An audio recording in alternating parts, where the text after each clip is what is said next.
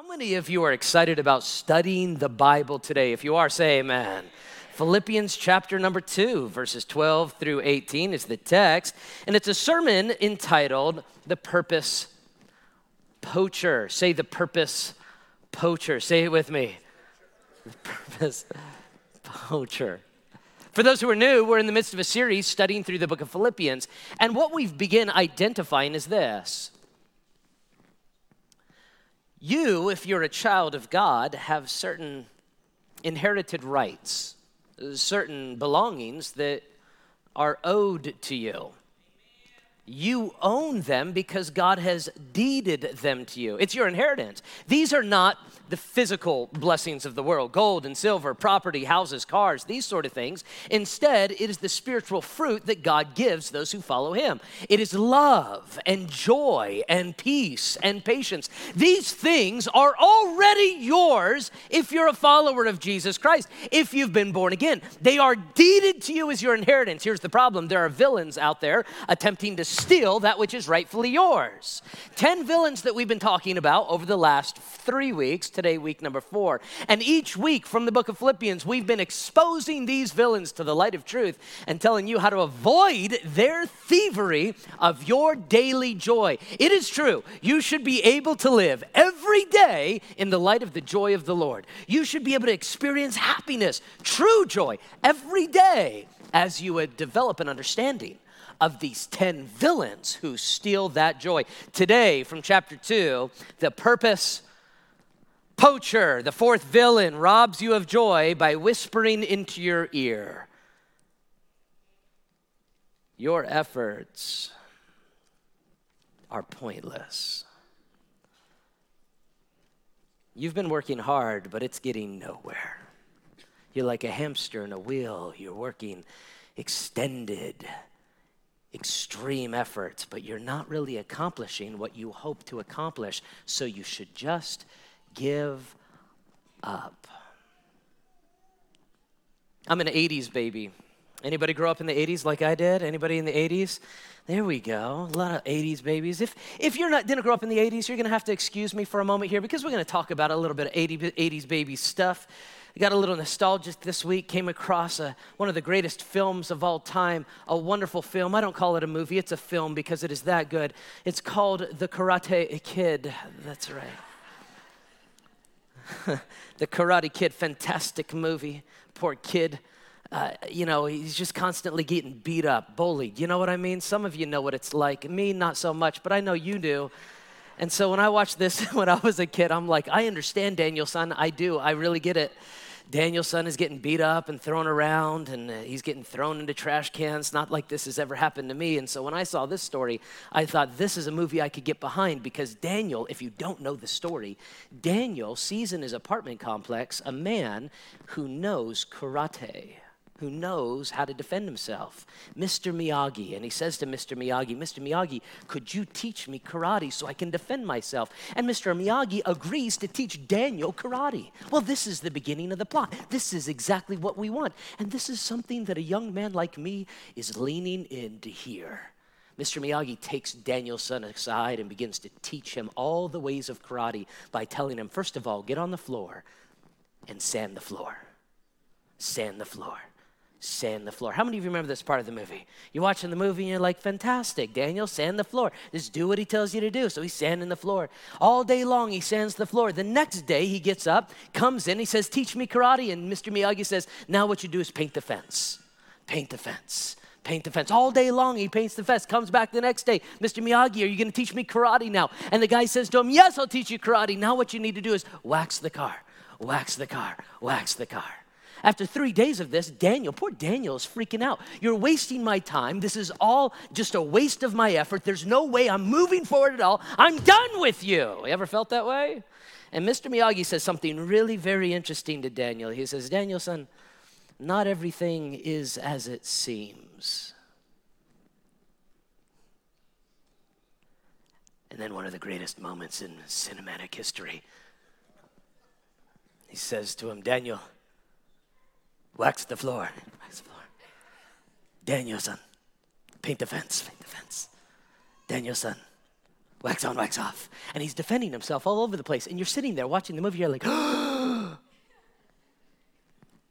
now know karate. and by the way, I've been told by experts that is not how karate works at all, like, not even a little bit at all. But that actually is how life works. This is exactly how life works for the Christian. You see, what God does as your great sensei in heaven is He guides you on a path and He puts specific obstacles in your life and in your way that you think have no relevance to the path you're on.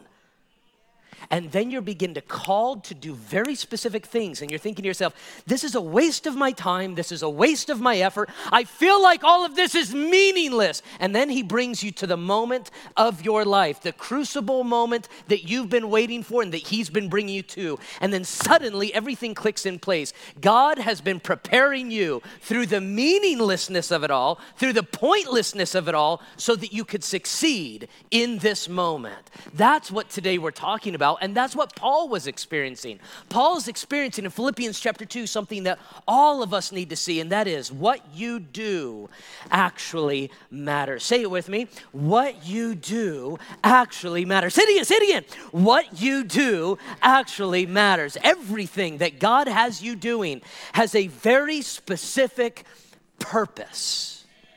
Now, I want you to see it in the scripture Philippians chapter 2, verse 12. Look at what Paul says. Paul says, Therefore, my beloved, remember, Paul is the pastor, the preacher, the apostle, the one who is called to send a letter to the church that he helped start in Philippi. And so Paul says, Therefore, my beloved brethren, therefore, my beloved, you as you have always obeyed, not as my presence only, but now much more in my absence, work out your own salvation in fear and trembling. That is, keep following Jesus, even though I'm not there to look over your shoulder all the time. And by the way, that's a good place to be.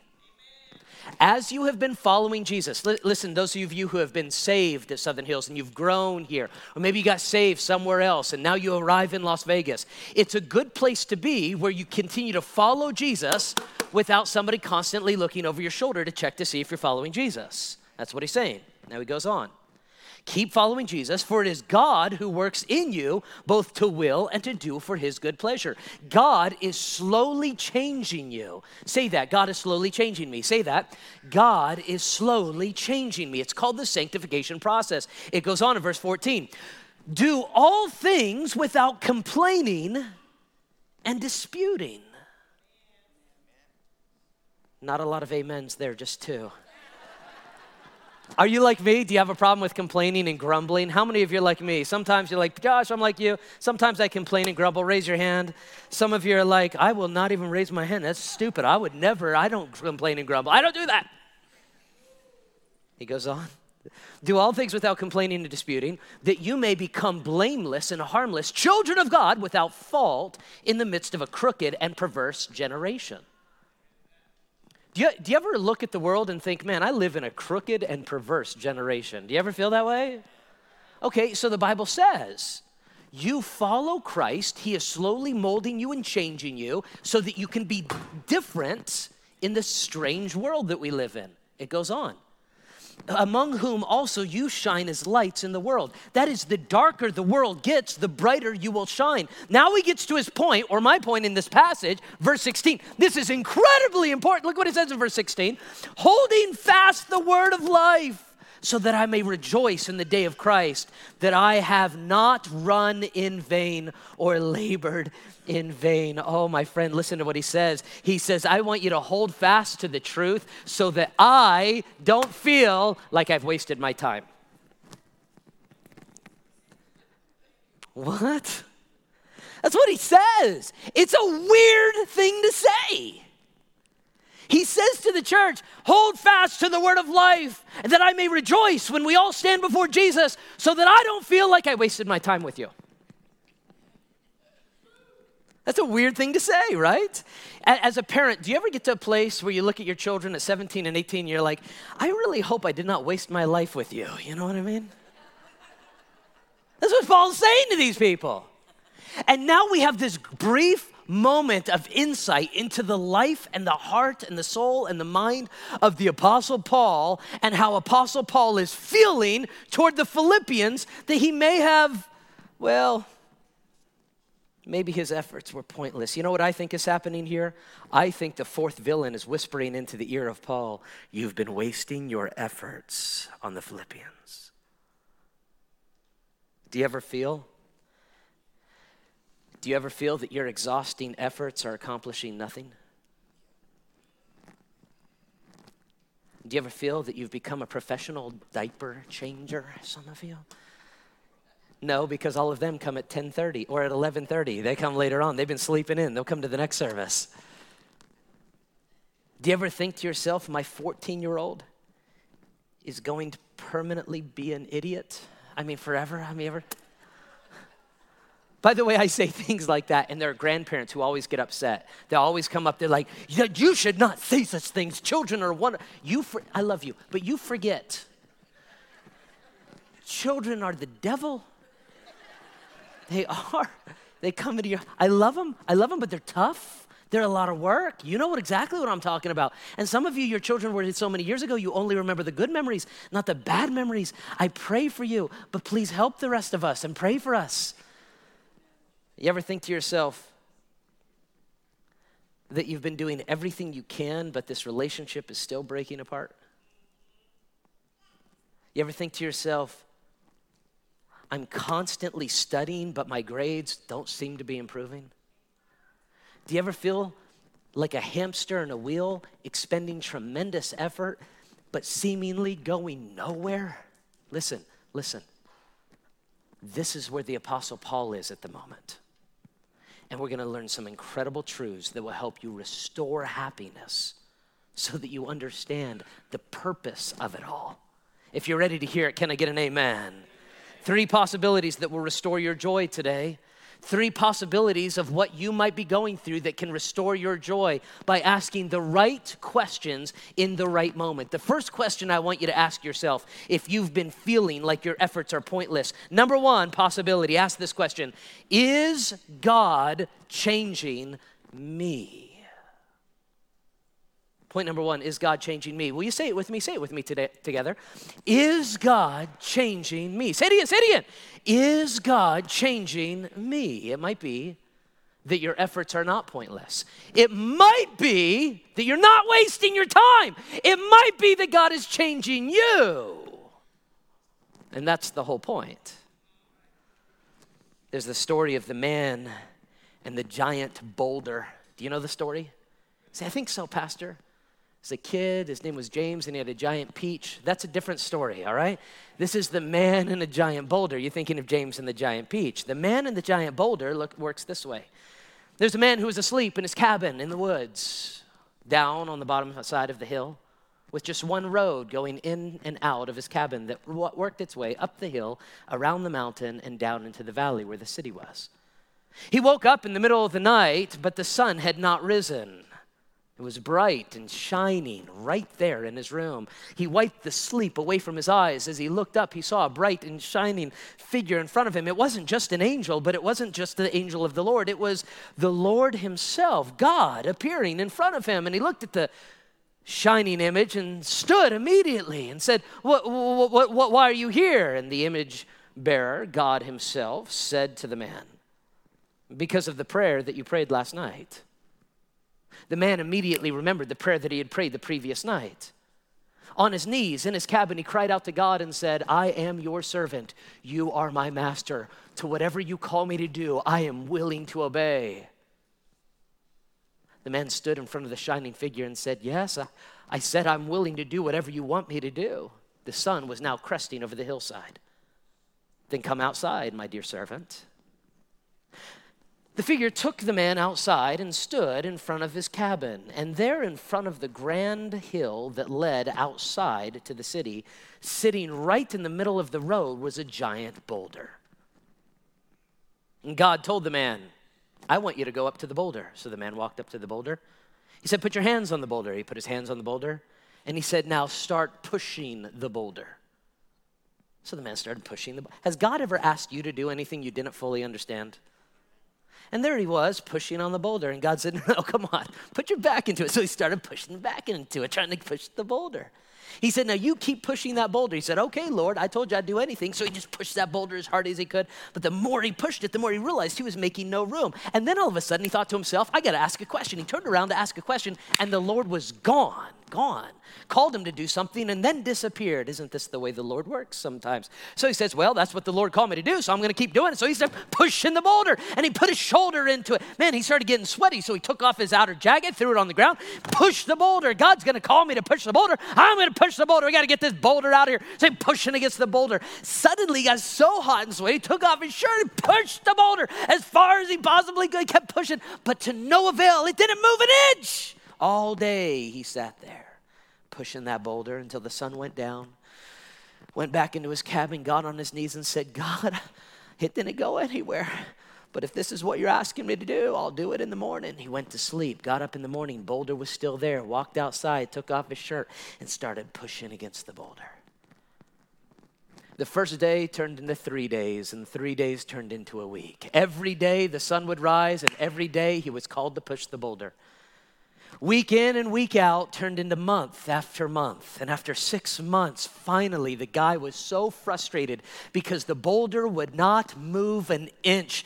He finally called out to God, and God did not respond, but instead, another voice whispered into his ear You're not accomplishing anything. You're wasting your time, you're wasting your life. He's not even here to watch. So, in desperation, that night, after pushing the boulder all day long, he got on his knees before God once again and said, God, I'm ready to give up. You got to help me. I'm not moving this boulder at all. You got to do something. When all of a sudden, the Lord showed up a second time. There, the shining figure was standing in front of the young man. God, you asked me to do it and I've been doing it, but I'm telling you, I've been trying to move that boulder every day and it won't move an inch. To which God responded, I never asked you to move the boulder. If I wanted the, mover bol- the boulder moved, I would just move the boulder. I asked you to push on the boulder. Well, why would you ask me to push on the boulder if I can't even move it? Nothing is happening. Oh, I disagree, said the Lord. Much is happening. Look down at your hands. And the young man looked down at his hands, and his hands that were once soft as silk were now calloused and rugged. The Lord said, Look at your arms and look at your chest. And he looked down and he saw the massive biceps and the chest that he had built. The sinew and the muscles grown. Look at your legs, strong as tree trunks they were. Never had he seen his body in such condition. And he looked up at the Lord, and the Lord looked down at him and said, I never asked you to move the boulder, I asked you to push. It wasn't about changing the situation, it was about changing you. Could it be the moment God has been calling you to is not about changing the situation, it's about changing you? And instead of giving up on God and stop, and, and, instead of stopping His calling in your life, keep pushing regardless of the perceived momentum. First, is God changing me? Say it with me. Is God changing me? Second question I want you to ask yourself that really can help bring joy back into your life as it relates to purpose and effort. Number two, am I watching too closely? Say that with me. Am I watching too closely? Say it again, say it again. Am I watching too closely? You might be watching too closely. Here's why because you may actually be succeeding and you not realize it. Here's why because growth is imperceptible you may be succeeding in what you've been called to do, but it's really hard to tell because you're looking too closely. You're watching too closely. About five or six years ago, I think it was about five or six years ago now, I looked in our backyard and it was a mess because we had not done any landscaping. And here in Las Vegas, the beauty of our natural surroundings is dirt. And rocks. yeah, you know what I'm talking about, right? You look in the backyard and it's just dirt and rocks, and you're like, okay, what are we gonna do here? And you're like, let's get grass. If you're from somewhere else, you're like, let's put grass. And they're like, that's against the law. And you're like, that's against the law? And they're like, yeah, you put desert landscaping. You put other rocks on top of the rocks, right? And then you put some trees and bushes around it. So we're like, okay, so we called this place, and there is a member of our church who owns a landscaping company. His name is Chris. And, and I called Chris and I say, hey, Chris, I wanna put some landscaping out. He said, fantastic. So then they walk you through the process of what do you want it to look like. I'm like, oh, I want palm trees and I want uh, bushes and I want beautiful, colorful flowers. I want it to look amazing. He's like, this is amazing. He showed me like an artist rendering of what it's gonna look like. And he said, it's gonna cost this much. And I'm like, awesome. What can I get for like 20% of that cost? And he's like, okay, uh, uh, and he reworked it. And basically, you could, I didn't know this, maybe it, you could basically get pretty much the whole thing but they are all smaller plants, like baby plants. You know what I mean? Like tiny little baby plants. For, so for like for our little backyard, for like 2,500 bucks, 3,000, something like that, we put back there rocks and a bunch of baby plants. And I remember going out there after ex- that expenditure, and I looked around at the rocks and twigs, twigs. They were twigs. They were twigs coming out of the ground. And I remember thinking, that man who goes to our church, he mess he he cheated me. He cheated me. He cheated the past. How many of you agree it's not right to cheat in business? Can I get an amen? How many of you also agree it's even worse to cheat the pastor? Can I get an amen? Right? Like that's really messed up. He cheat. I'm like, this is not cool, man. A bunch of sticks and a bunch of like water pipes under the thing. And and he said, this is what I called him. I'm like, hey, why you cheat? No, I didn't say that. I said, hey, you know what? And he said, it'll grow. It'll grow. That's what you can afford. It'll grow. So then I go out there and I'm looking at the bushes. I'm like, let's go. Let's do this. The whole year, nothing happened. Nothing. Nothing. Nothing. And I'm thinking to the guy, he would sit over here, sat here this morning at 8:30, sits right there. I looked at him the whole year. I'm like, you're a cheat. You're a cheat. I'd sit there, I'd preach. I'm like, this guy's a cheater over here. He gives me a bunch of twigs for $3,000. He said, it'll grow, it'll grow. And by the way, the first spring came around, and guess what happened? Nothing. Nothing happened. Like four leaves out of one bush grew. And I'm like, the guy, I don't know. We're going to have to get the deacons involved. You know what I mean? Like something is happening, and I'm not happy about this. Not happy. Year two, spring came. I started seeing a little bit of growth just a little bit, but not enough to make me happy, still angry inside. But as a man, I push the anger down. Just keep it pushed down, right? Then let it blow up while you're in traffic. This is what we do. Year three, year four. Year four, I go out and I buy Miracle-Gro. You know Miracle-Gro? I, I see it. I'm like, of course, I remember hearing about this. Miracle-Gro. And I bought these little pods and I dug around and I put them in there. I'm like watering. I'm like, now go do it. Have you ever tried to watch something grow? It's exhausting. Here's why because growth is imperceptible. Do you know why some of us have so little joy? Because we have a, a, a, villain in our ear saying, What you're doing is pointless. And it's not pointless, friend. The problem is you've just been watching too closely. Give it some time. You're getting there just give it some time. I'm in my fifth, sixth year now, and I walk outside. It's truly, genuinely, you ask Heather, it's one of the joys of my life. I love walking outside now because I look around at the bushes of what they were supposed to be when I bought them. They're growing, the trees look good, the flowers are all in. It's beautiful, it's wonderful. I love it, it's just awesome.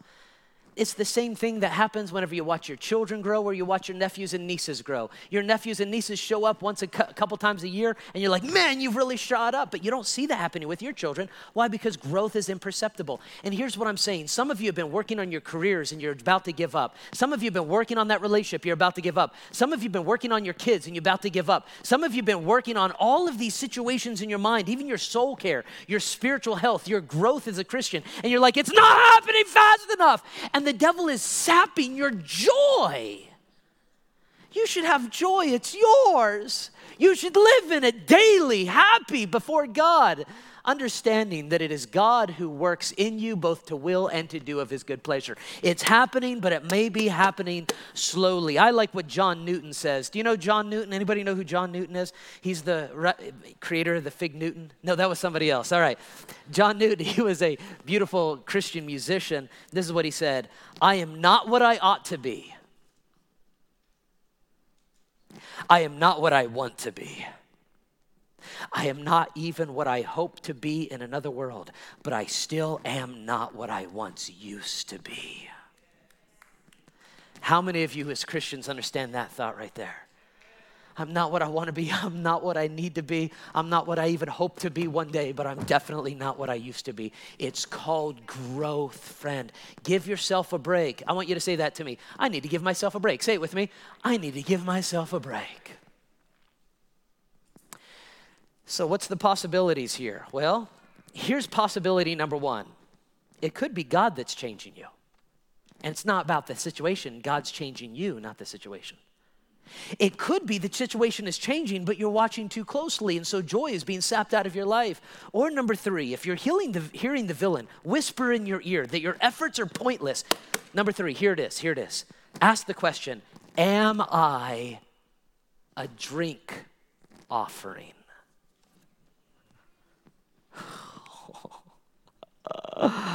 Say it with me. I am I a drink offering. Say it with me. Am I a drink offering? How many of you think, Pastor, I think that's it. I think I'm a drink offering. You say, I have no idea what that means. You're going to have to tell me. What is a drink offering? Well, the Apostle Paul brings it up here. Look at what he says in verses 17 and 18 to the Philippians. He begins, remember back in 16, he says, Keep following Jesus so I, as your apostle, don't feel like I've wasted my time on you. Then he says in verse 16, this is really, or 17, fascinating. He says, Yes, and if I am being poured out as a drink offering on the sacrifice and service of your faith, I am glad and rejoice with you all. For the same reason, you also are glad and rejoice with me. He said, If I am a drink offering, so be it. I'm still happy. I like how the New Living Translation says it. Look what it says in verse 17 on the screen. But I will rejoice. I will be happy. I will have joy, even if I lose my own life being poured out like a drink offering or liquid offering to God. He said, I'm okay with even being a drink offering. And you say, Well, Pastor Josh, I have a question. What is a drink offering? It's a good question. what is a drink offering? Jacob is where this all begins. Way back in the book of Genesis, uh, Genesis chapter number 32, uh, I believe it is. Jacob, the Bible tells us, was out uh, on a journey of sorts. And, and as on the, he was on this journey, Jacob had to lay down in the middle of the desert one day, and he took a stone and he laid his head on the stone to go to sleep. Anybody remember this story? If you do, raise your hand. How many? You, some of you do. If not, I'll tell you the story. He laid his head down on this pillow, and he woke up in the middle of the night and had a vision of a, of a large staircase going up to heaven, and angels ascending and descending back and forth on the. And he, he met with God that night. And when he woke up from this dream, he said, Hey, I have found heaven's gate. I have found the house of God. And so he named that place Bethel, which in Hebrew means the house of God. This is the house of God. And to dedicate it, he did something really weird. This is not found in all of the Bible up until this point. He took out a pouch of liquid, oil, and he took the stone and he poured it out on the stone as a liquid offering before God. And he said, I now dedicate this place Bethel, the house of God. Bethel, which is the ancient city there to this day. Bethel, the house of God. It's the first time we see a liquid offering, it's not the last time. Because all throughout Exodus and Leviticus and Numbers and Deuteronomy, you see the drink offering. You see, for those of you who don't know, in the Old Testament, there was often sacrifices to God. Sometimes they would take a bull or a ram or a lamb and they would sacrifice and burn the offering before God. Sometimes they would take wheat or grain like this. It was called a meal offering and they would sacrifice it before God. But if you'll study closely, you'll often notice what is often imperceptible to many people. And that is along with the meal offering or the meat offering, there came the drink offering. A hin or quart of wine sometimes a half a hin, sometimes two hins, and it was poured out over the burnt offering. And in doing so, because of the heat of the fire and the heat of the stones, smoke would rise up. And the Bible says that smoke would rise up into the heavens. And God said it became a sweet smelling savor unto the Lord God. He saw those sacrifices not as a waste, he saw those sacrifices as a gift to him. We find it all through the Bible.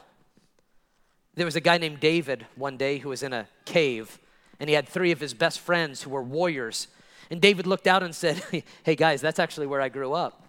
See out there, there's a well in Bethlehem, and man, I, I love that water. It's the best water in the world. David turns around, walks away, does some other things. He comes back, and those three friends went out and ran across enemy lines to go get that water, risked their lives to get that water for David. David gets that water back, and he's like, What are you doing? You could have been killed. And they said, But we love you, David. We want you to have this water. And he took the water, and the Bible says he does something really weird unless you understand the drink offering. He took the water and he poured it out unto the Lord and said, I will not drink this. This is too valuable for me. It's for God. Now, if anybody saw that, you might be thinking, David, what a waste! If anybody saw the ancient Israelites sacrificing wine to the Lord, you might say, What a waste! If anybody saw Jacob over here pouring out oil in the middle of the desert, people walking by would say, What are you doing? You're wasting that oil. And all of them would have said, Oh, friend, it's not a waste when you give something to God. And then you see the Apostle Paul say to the Philippians, Philippians, you better keep walking with Jesus. Don't make me feel like I've wasted my time. And then he says, But I might be a drink offering. Meaning, if all of my efforts poured out on you do nothing for you, but they're an offering to Him, I'm actually okay with that. You say, Pastor, I've been working hard on this kid. I've been working hard on this relationship. I've been working hard in this business. I've been working hard in this ministry. It better pay out. Friend, the payout is if God called you to do it and you do it and nothing happens, it is still worth it, even if you're just a drink offering. And suddenly, joy. True, abiding, deep joy. Pastor, what happens if it doesn't get better? It might be a drink offering. Pastor, what happens if I keep working toward the goal and it never realizes in my lifetime? Your life might be a drink offering. It may never change. Listen to me, Christian. It may never change, and that's okay. That's okay. Joy comes when you understand God's gifts are never wasted.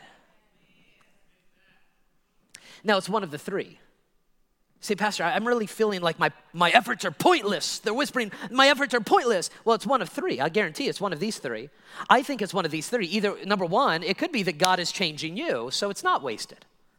It, it could be, number two, that it is changing. You're just watching too closely. Chill out, step back, see what's going on. It's working.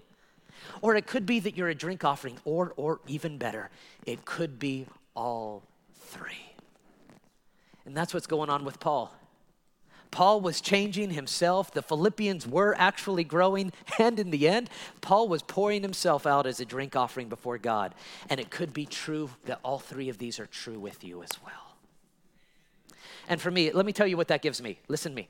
That gives me whew, peace. And you know what it helps me do? Smile even when things are not perfect. There, there's another time, and I'll close, where the drink offering is, is mentioned in the Bible. Do you know where it is? Jesus. Jesus is at the Last Supper with his disciples, way in the upper room, the night he was betrayed and was going to be crucified and die for the sins of mankind. And if you remember, he took the bread and he held it up and broke it and said, Take, eat, this is my body, which is broken for you. This do in remembrance of me. Do you remember this part? If you do, say amen. And then the Bible says he took the cup after they had supped, saying, This cup, this is in Luke chapter number 22. He said, This cup is the new covenant between God and his people, an agreement confirmed with my blood. My blood, which is poured out as a sacrifice for you. You know, there were all sorts of people who watched Jesus' blood pour that day who must have thought, what a waste. There are many people throughout history who have looked at the death of Jesus Christ and thought, he was a great teacher, a great philosopher. They killed him. What a waste! And Jesus would have said, Oh, my dear friend, it wasn't a waste. it was an offering to God for the sins of mankind. And every Christian in this room knows one thing, and that is this without the shedding of Christ's blood, there is no salvation for our souls. It is through his death, burial, and resurrection upon the cross that we have obtained salvation. What he sacrificed and was a waste to many is the salvation glorious from God to each and every soul. And if you're here today and you've never received the sacrifice of Jesus, you've never repented of your sin and received Jesus as your Savior, I beseech you, my dear friend, repent of your sin and receive Christ as your Savior today. Don't allow His pouring out to be wasted in your soul. You too can be saved even now. Let's bow our heads in prayer. Father in heaven, what a great truth we've seen in the scripture today. I believe the same villain that was whispering into the mind of the Apostle Paul is whispering in the mind of every believer that our efforts are wasted that we are not accomplishing what you've called us to accomplish. And oh God, my prayer is for my brothers and my sisters in this room that we would be held up in this truth that what we do, we do for you. That you may be changing us, you may be changing the situation just slowly. And we may just be offering ourselves as a drink offering before you, appearing to be wasted before others. Jesus, I pray, Father, you would help us to not give up on the efforts you've called us to, to keep pushing, to keep pushing, knowing that you are the one who will move the builder. Lastly, I pray for my friend in this room, the man or woman here today that may not be yet saved. They're not yet a Christian. I pray that today they would repent of their sin and receive you as Savior. They would humbly call upon you and ask you to save their soul. These things we pray in the name of Jesus Christ. Amen.